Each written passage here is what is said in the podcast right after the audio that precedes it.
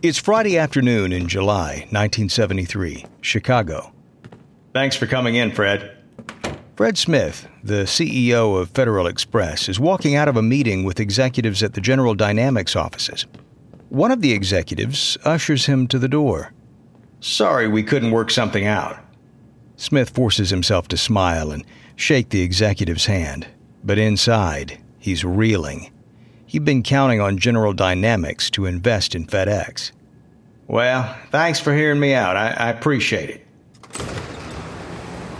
Outside the building, he hails a cab and slumps in the back seat. O'Hare Airport, please. You got it. Smith stares out the window. No matter how he looks at it, his company is toast. They have $5,000 in their account and a $24,000 fuel bill that has to be paid Monday if he wants his planes to fly. If the planes can't fly, then they can't deliver packages. The driver looks at him in the rearview mirror. Everything okay? Let me give you a piece of advice. Sometimes when people tell you your dog won't hunt, it's because they lack vision. And other times it's because they can see something you can't trick is to know which is which. And this time, I think I got it wrong. Ah, sorry to hear that. Smith's mind wanders to his undergraduate days at Yale, back when he wrote a paper for an economics class outlining his plan for an overnight shipping service. The professor gave him a C, saying he had some good ideas, but the concept was unworkable. Since then, potential investors have told him there's no way his company will break even, let alone turn a profit. Despite all the evidence to the contrary, though, he still thinks they're wrong. If only he could buy himself just a little more time. The driver pulls up in front of the terminal. We here, sir. Thanks. Smith walks into the terminal. He's dreading going back to Memphis telling everyone the bad news. So many people have given the company so much. Executives have skipped paychecks. Pilots paid for fuel on their personal credit cards when the company cards were maxed out. All because they believed in Smith and his vision. He's failed everyone. Smith approaches the counter where an attendant greets him. Where are you headed today, sir? Memphis. He stops mid word another flight catching his eye. His mind races. He couldn't, could he? It would be harebrained, but it's also the only way he can save the company. Sir? Smith looks at her, a small smile on his face. Uh, let me get a ticket on the next flight to Las Vegas. Smith has gambled everything for FedEx, but he's about to roll the dice one more time. Enjoy a powerful business upgrade with Dell Technologies Black Friday and July event. Get amazing savings with up to 50% off high performance computers and tech built for business. And be able to take your office with you with Windows 10 Pro. Plus, get great offers on Dell servers, monitors, docks, and more, all with easy financing option through Dell Financial Services. Call 877 Ask Dell. That's 877 Ask Dell and speak with a Dell Technologies advisor today. Louisiana's diverse landscapes include dense timber forests and seafood rich coastlines, and every step along the way you'll find a business environment that's strong, diverse, and ripe with opportunity. Need proof? Louisiana is where NASA and higher ed partners build rockets that will soon put the first women on the moon. It's also where the port system delivers the most domestic cargo in the U.S., and Louisiana is home to the best workforce development program in the country. See what Louisiana Economic Development can do for you. Visit OpportunityLouisiana.com today.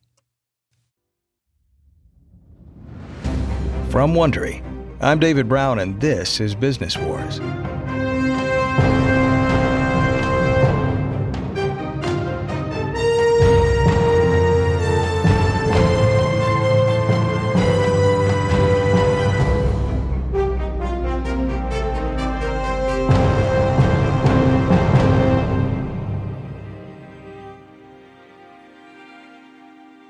In our last episode, Fred Smith used his inheritance to start a new shipping company to fill a hole in the market. guaranteed overnight shipping using his company's own airplanes. Even UPS, the country's biggest private shipping company, didn't offer that. Despite investor skepticism, Smith launched with great expectations. But on day one, they shipped a whopping six packages. Now, Smith has to figure out how to gain altitude fast, or they're all going down in flames. This is episode two Vegas or Bust.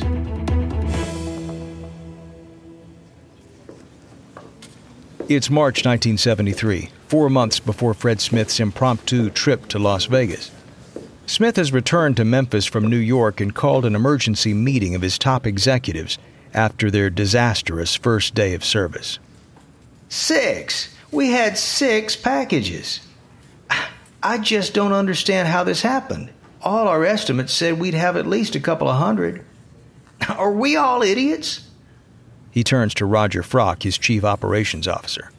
Roger, explain it to me. What went wrong?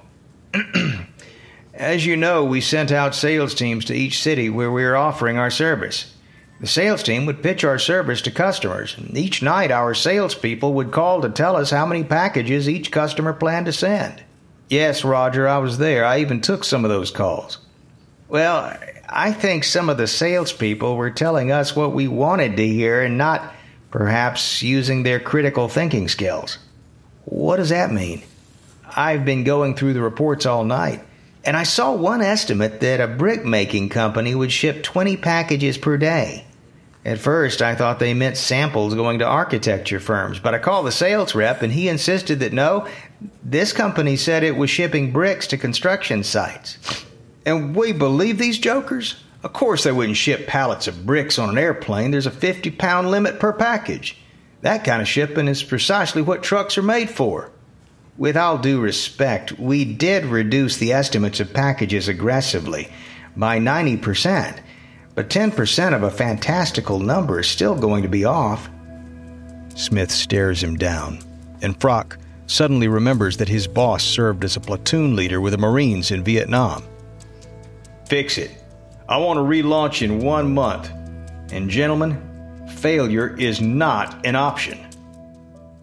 While FedEx is struggling to get off the ground, UPS is clipping along, maintaining their lead as the biggest private shipping company in the country. But behind the scenes, a problem is simmering.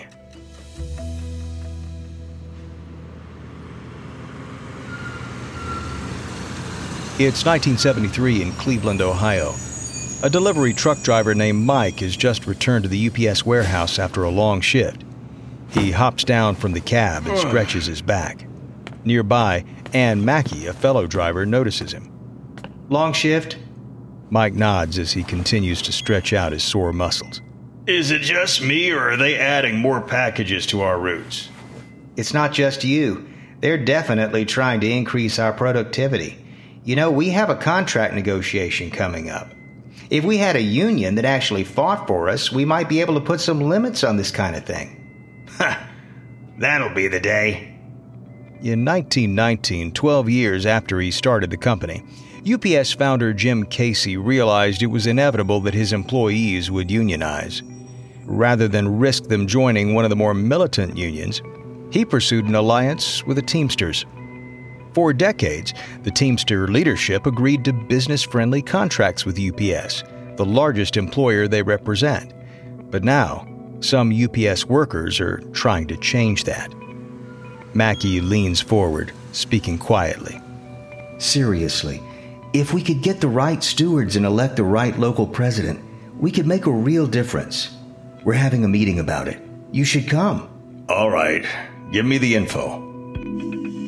Back at UPS headquarters, the executives are confident the Teamster leadership will keep their workers in line. They aren't worried about the growing unrest, but with rank and file drivers starting to rebel, space is opening up for Federal Express to make a dent in UPS's market share. If they can figure out how to sell themselves. It's March 1973, and FedEx exec Roger Frock is watching sales reps make calls to potential customers. Diana, one of the sales reps, hangs up her phone, dejected. Frock notices. Another hang up? My third this hour.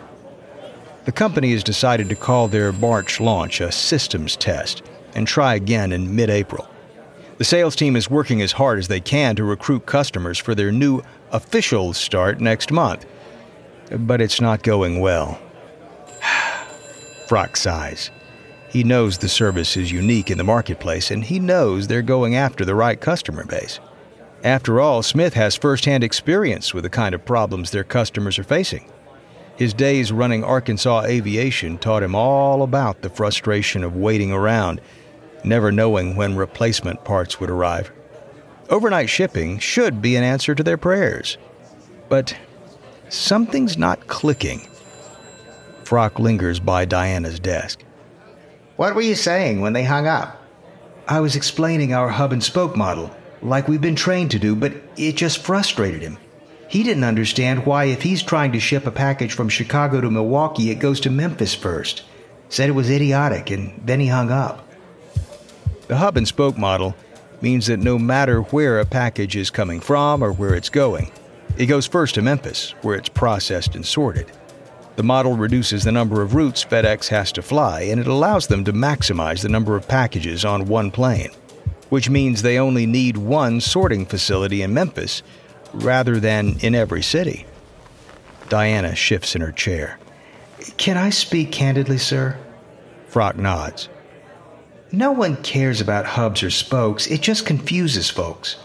All they want to know is that their package is going to be where it needs to be at the time it needs to be there. That's all we need to tell them. Frock thinks about it. It's worth a shot. If they don't get these sales figures up, he and a bunch of other executives are going to need to start polishing their resumes. All right, let's give it a try. Diana smiles and picks up the phone. A man answers. Parks Medical Manufacturing, how can I help you? Hi, I'm calling from Federal Express.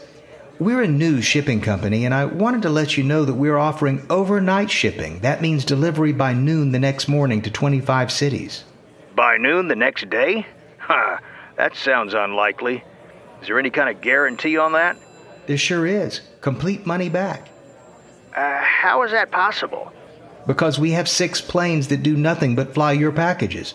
No other shipping company offers that. Huh. Well, let me get your info. This sounds like something we could be interested in. Thanks for calling. Diana gives him the information and flashes Frock a satisfied grin. Fred Smith opens the door to his office and heads out to the sorting center of the FedEx hub.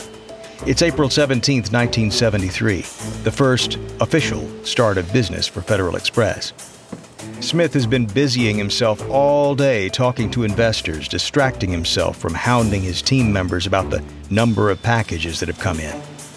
But he can't wait any longer. He needs to know. Smith spots Frock talking to a pilot getting ready to head out. Smith isn't someone who gets nervous easily, but he's got butterflies as he approaches the two men. Frock spots him and steps away from the pilot.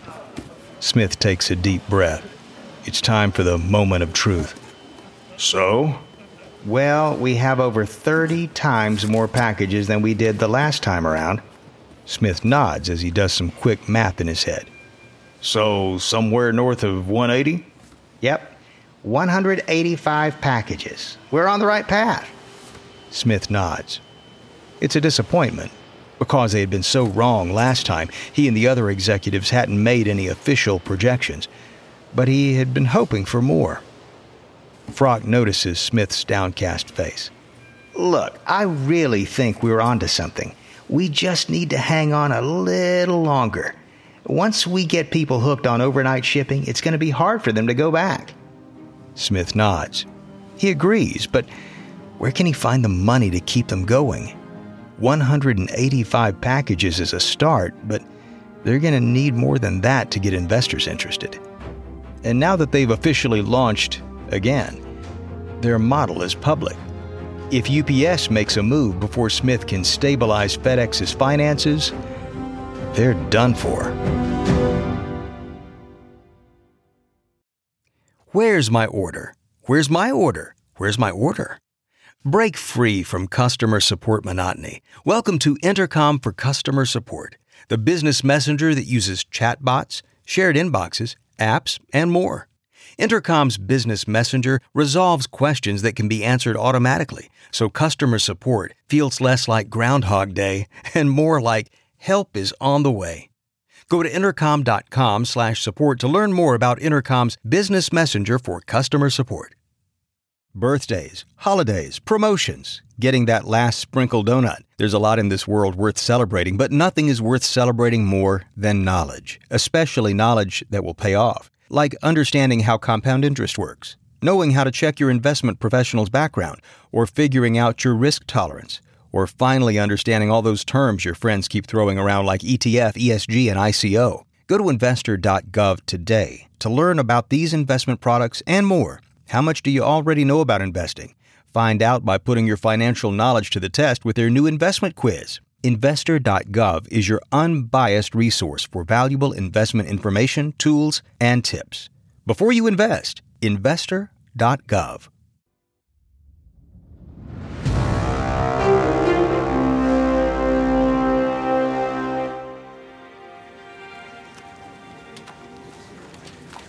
It's June 1973. 68 year old Paul Oberkotter sits at the head of the conference table and checks the agenda. He's the CEO and chairman of the board at UPS. He stepped in when the previous CEO passed away. Paul has been working for the company since 1925 when UPS was primarily contracting with department stores to make deliveries. He came in as a bookkeeper when he was 20 and worked his way up. All right, we've got to hold the line with the union. No concessions. We're not in the post war boom times anymore. We're not going to be intimidated by the strikers either. The economy's lagging, and contracts need to reflect that. Paul's younger brother, Harold, nods. Harold's the vice chairman of the board. Like his brother, Harold started with the company in 1925. He was 15 and worked as a bike messenger. They are both cautious, with a careful eye toward the bottom dollar, just like Jim Casey, the company founder who they both work closely with. Are we all in agreement? Yes. Yes. Yes. Paul gathers up his papers. All right. That brings us to the end of our meeting, unless anyone else has anything to add. He pauses and looks around. No one has anything. Paul nods and starts to rise. Sorry, I do have one thing. Paul turns to see one of the board members looking at him nervously. All right, go ahead. As I'm sure you're aware, there's a new company called Federal Express. Paul and Harold exchange a look. Is this the overnight delivery service? Yes, it is. It's not cutting into our business much yet, but I did wonder if we should consider adding a similar service, even investing in our own planes. No. I agree. I don't think it's necessary. The board member looks at them, surprised by how quickly and vehemently the brothers rejected his suggestion. Harold sighs. Look, Jim Casey tried to use private airplanes for packages in 1929. There was no demand. He had to shut down the service in two years. It almost took the whole company down with it. We have our Blue Label service, which lets customers ship packages in two days on passenger airlines. That's good enough. The board member takes a breath, wanting to argue back. The world has changed in the past 44 years, he wants to say. Just because the service didn't take off the year of the biggest stock market crash in the country's history doesn't mean it won't work now. But he knows he won't get anywhere. Sure enough, Paul nods and agrees with his brother. Airplanes are risky. I don't like risky. This Federal Express company will flame out before you know it. Mark my words. The board member nods. All right. Just thought I'd mention it. Paul leans forward. We appreciate it. We want to keep our eye on the ball and continue to work expanding into all 50 states. Our main goal is winning over customers from the Postal Service. Now let's stick with that. Good meeting, gentlemen. And the way things are going, it does seem like FedEx will be a short lived experiment. It's July 1973. Four months after FedEx's official launch, and Fred Smith is sitting at a blackjack table in the wee hours of the morning. He's the only one left at his table. He started out with $5,000, and now He's at 20,000. He needs 4,000 more if he wants FedEx to live to fly another day. He checks his hand. He holds 17. The smart move would be to stay. It's too risky that he'll get a card higher than 4 and bust. But he likes risk, the adrenaline of it. That's why he learned how to fly at 15. The dealer needs him to make a decision. Sir? Smith throws back his drink. Hit me. Smith closes his eyes as the dealer places the card face up on the table. 21. Smith's eyes widen. A four! He can hear his own heart beating as he waits for the dealer to deal himself a card. Dealer has 19. Yes! That's what I'm talking about. The fuel bill will be paid on Monday. The dealer looks at him, unsure what this means. Congratulations, sir. Another hand? Smith pauses. He should stop now. He has the money he needs. But a little cushion never hurt anyone, and his luck is riding high. Deal me in.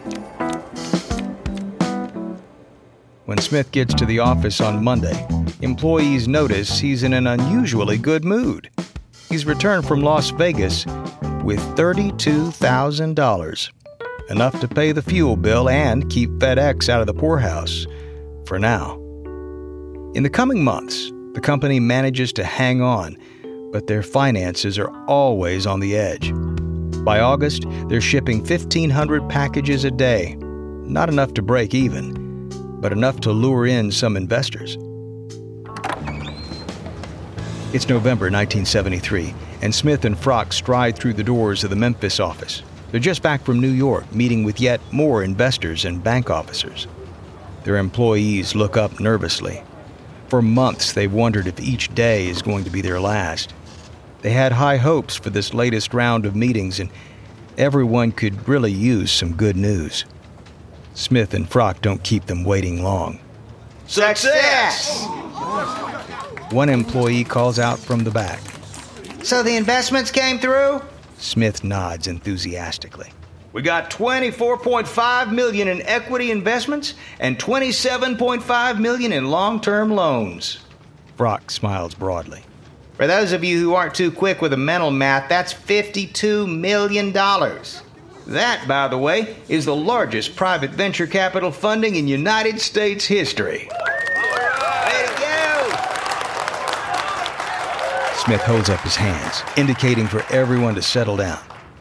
And now that we know that we're on more solid footing, everyone is going to be getting a bonus. We know how hard you worked, how many sacrifices you've made. You've earned this. Rome wasn't built in a day, but it might have been if you all had been involved.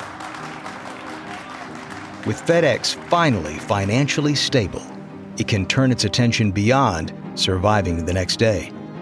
And as UPS's labor problems expand, FedEx sees an opportunity to make its move on Big Brown's market dominance. On the next episode, FedEx cuts into UPS's customer base, and UPS realizes it needs to get its own wings. From Wondery, this is episode two of FedEx versus UPS for Business Wars.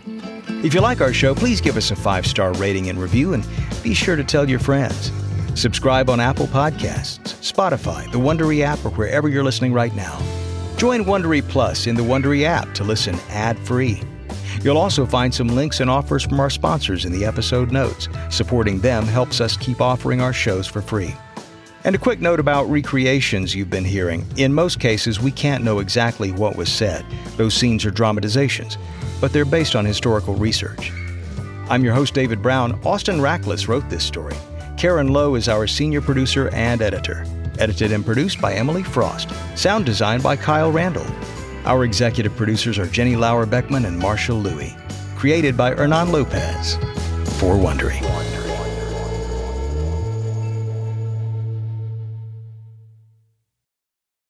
Looking for the hottest takes and the spiciest celebrity gossip? Look no further. Welcome to Rich and Daily, the all new podcast from Wondery that's going to bring you up to speed on all of Hollywood's most current secrets and scandals. Need to know what Harry and Meghan are up to? What's the latest in Britney's conservatorship hearing? We've got you covered. I'm Arisha Skidmore Williams, and along with my bestie and fellow celeb news fanatic Brooke Sifrin, we're bringing you the latest entertainment gossip every Monday through Friday. Is that rumor you heard about Rihanna true? If it is, you better believe we'll have something to say about it. So if you want to be in the know about who's been seen with whom and who's in and who's out, join us on Rich and Daily because we don't just listen to the rumor mill. We give you the celebrity facts as they happen. Listen to Rich and Daily on Amazon Music, or you can listen to episodes ad-free by joining Wondery Plus in the Wondery app. With Rich and Daily, feel the gossip. Wondery, feel the story.